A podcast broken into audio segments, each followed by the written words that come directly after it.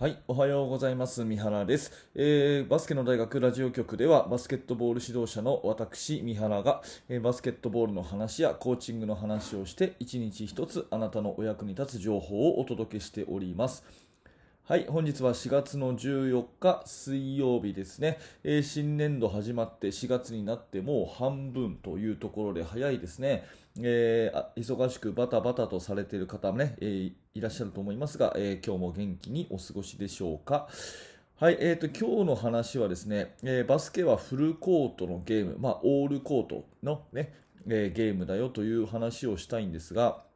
最初にいただいたお便りを1通、えー紹介させてください。はい、えーと、ドリブルなしの2対2、3対3をしてみました。えードリブルが多いチームだったので、パスをつないでシュートに行く方法を学んでくれました。えーハーフでのオフェンスの動きをどのようにしたらいいか悩んでいます。えーフレックスや UCLA をやってみましたが、ゲームになると覚えられなくてどうしようか悩んでいますというお便りですね。えーありがとうございます。えー、と私はメルマガの方でですね、いろいろチーム作りについてあのアイデアをね、えーお伝えしているんですが、その中の一つにですね、ドリブルなしの5対5やってみてください。とってもいい、効果的ですよっていうようなね、えーそういうあの回があるんですねで。もしやってみたら感想を送ってくださいねなんていう風にしていて、で、それをね、あの、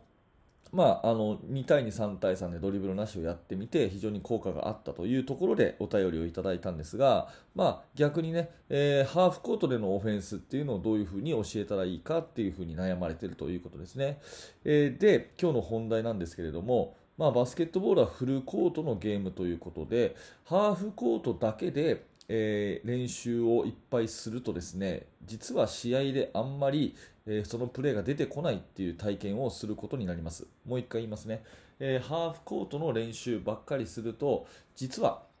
あのゲーム中はその成果があんまり出にくいということが、えーつ注意点なので今日はその話なんですね、えあくまでバスケットボールの競技っていうのは切り替えのスポーツで28メートルのそのオールコート、フルコートを行ったり来たりする中での一部分としてハーフコートバスケットがあるというふうに考えないといけなくて、えーいくらですねフォーメーションのプレーとか、ねえーそういうのをハーフコートだけで緻密にやってもですねその実際のオールコートでこう走るゲーム感覚とは結構違うんですね。うん、でそこのところは、えー非常にあの落とし穴っていうか注意すべきところだと思います。えーこれはねアンダー18の日本代表のヘッドコーチを以前やられていたトーステン・ロイブルさんという方が、えー講習会で言っていらっしゃったんですけども、もう本当にまさにバスケットはフルコートのゲームだよと。で、ハーフコートの練習ばっかりすると、選手がね、上手くなったように見えるから注意しなさいっていうことをよく言ってたんですね。私、トーステン・ロイブルさんの講習会は何回かな、オンラインのも含めて結構出ていて、私、あの人の考え方すごく好きなので、えーまさに現代バスケットっていう感じでね、あと身長が、ビッグセンターがいなくてもね、えー世界で通用する戦い戦い方っていうことで、えー非常にいいアイデアをいつも与えてくれるので、トーステン・ロイブルさんの講習会はすごく好きなんですけど、え 毎回のように言われてるのが、そのバスケットはハーフコートのゲームじゃないよ、フルコートのゲームなんだよっていう、そんなお話ですね。うんえなので、ハーフコートの練習ばっかり、そればっかりやるとですね、え一見それは、え効率のいい練習に思えるかもしれないけど、実際のゲームだとなかなかこう出てこないっていうことがよくあります。それから、あと、昔ね、有名になったトライアングルオフェンスっていう理論があって、えーと NBA でね、レイカーズとかシカゴブルーズが優勝した時に使われた戦術なんだけども、その戦術を書かれているトライアングルオフェンスっていう本が出てるんですね。で、その本の中にも、その著者のテックス・ウィンターさんがオフェンスの7原則っていうことで7つの原則をこう出してるんだけどその中のね1つ目がですねバスケットっていうのはフルコートのゲームだぞと。とにかく走ってプレーするっていう前提で練習を組み立てなさいっていうことが書いてあるんですね、うん、まあロイブルさんも、えーテックス・ウィンターさんも同じことを言ってると。いうことです。で私としてもですね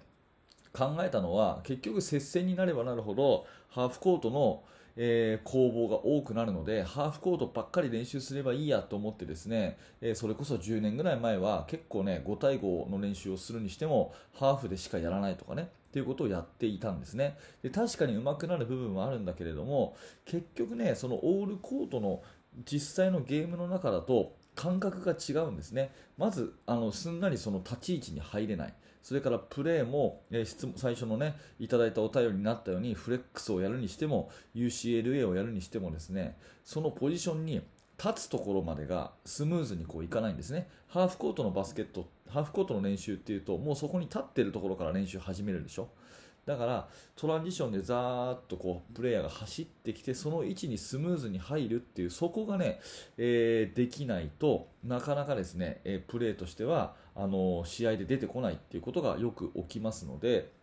もしそのハーフコートでね練習たくさんやってるんだけど実際のゲームになるとなかなか、えー、練習してきたパターンが出てこないという方はぜひオールコートでね、えー、そのプレーの入り方の練習をする。それをね、えー、おすすめします、まあ、もうちょっと具体的に言うとセンターラインの越え方がどうかってことですね。センターラインの越え方がどうか。そのみんなの5人の走るコースがどういうコース走ってるか。ね、それから、えー、ボール運びがね、えー、スムーズにできているかどうかっていうそんなところをですね、えー、見てもらって、プレーのエントリーが、えスムーズにできているかどうかっていうところを見てもらって足りなければそこを練習しておくということがすごい大事じゃないかなっていうふうに思います。うんまあ、今までね、えーと、オフェンス中心の話をしてきましたがディフェンスも一緒でいくらねハーフコートの1対1をやろうが、えー、4対4とかでシェルディフェンスとかね、まあ、これを聞いてらっしゃるあなたのような熱心な方であれば多分そういうディフェンス練習はチームで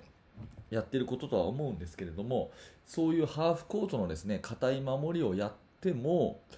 その戻りのところねオフェンスからディフェンスに戻るところが甘ければですね全部速攻出されて終わっちゃうわけですね。ディフェンスを組む前にディフェンスが終わっちゃうみたいなね。こんなにこう悲しいことはないですよね。だから、えー、ハーフコートの練習も大事なんだけれどもあくまでバスケはフルコートのゲームだよっていうそんなところでですね、えー、捉えていただいて何かこうなんかなかなかこう練習したことが出てこないなっていうことであればそのバスケットはフルコートのゲームだっていう考え方で見直してみると面白いかもしれません。えー、ということでですね、まあ、今日は質問者さんからねいただいたなかなかね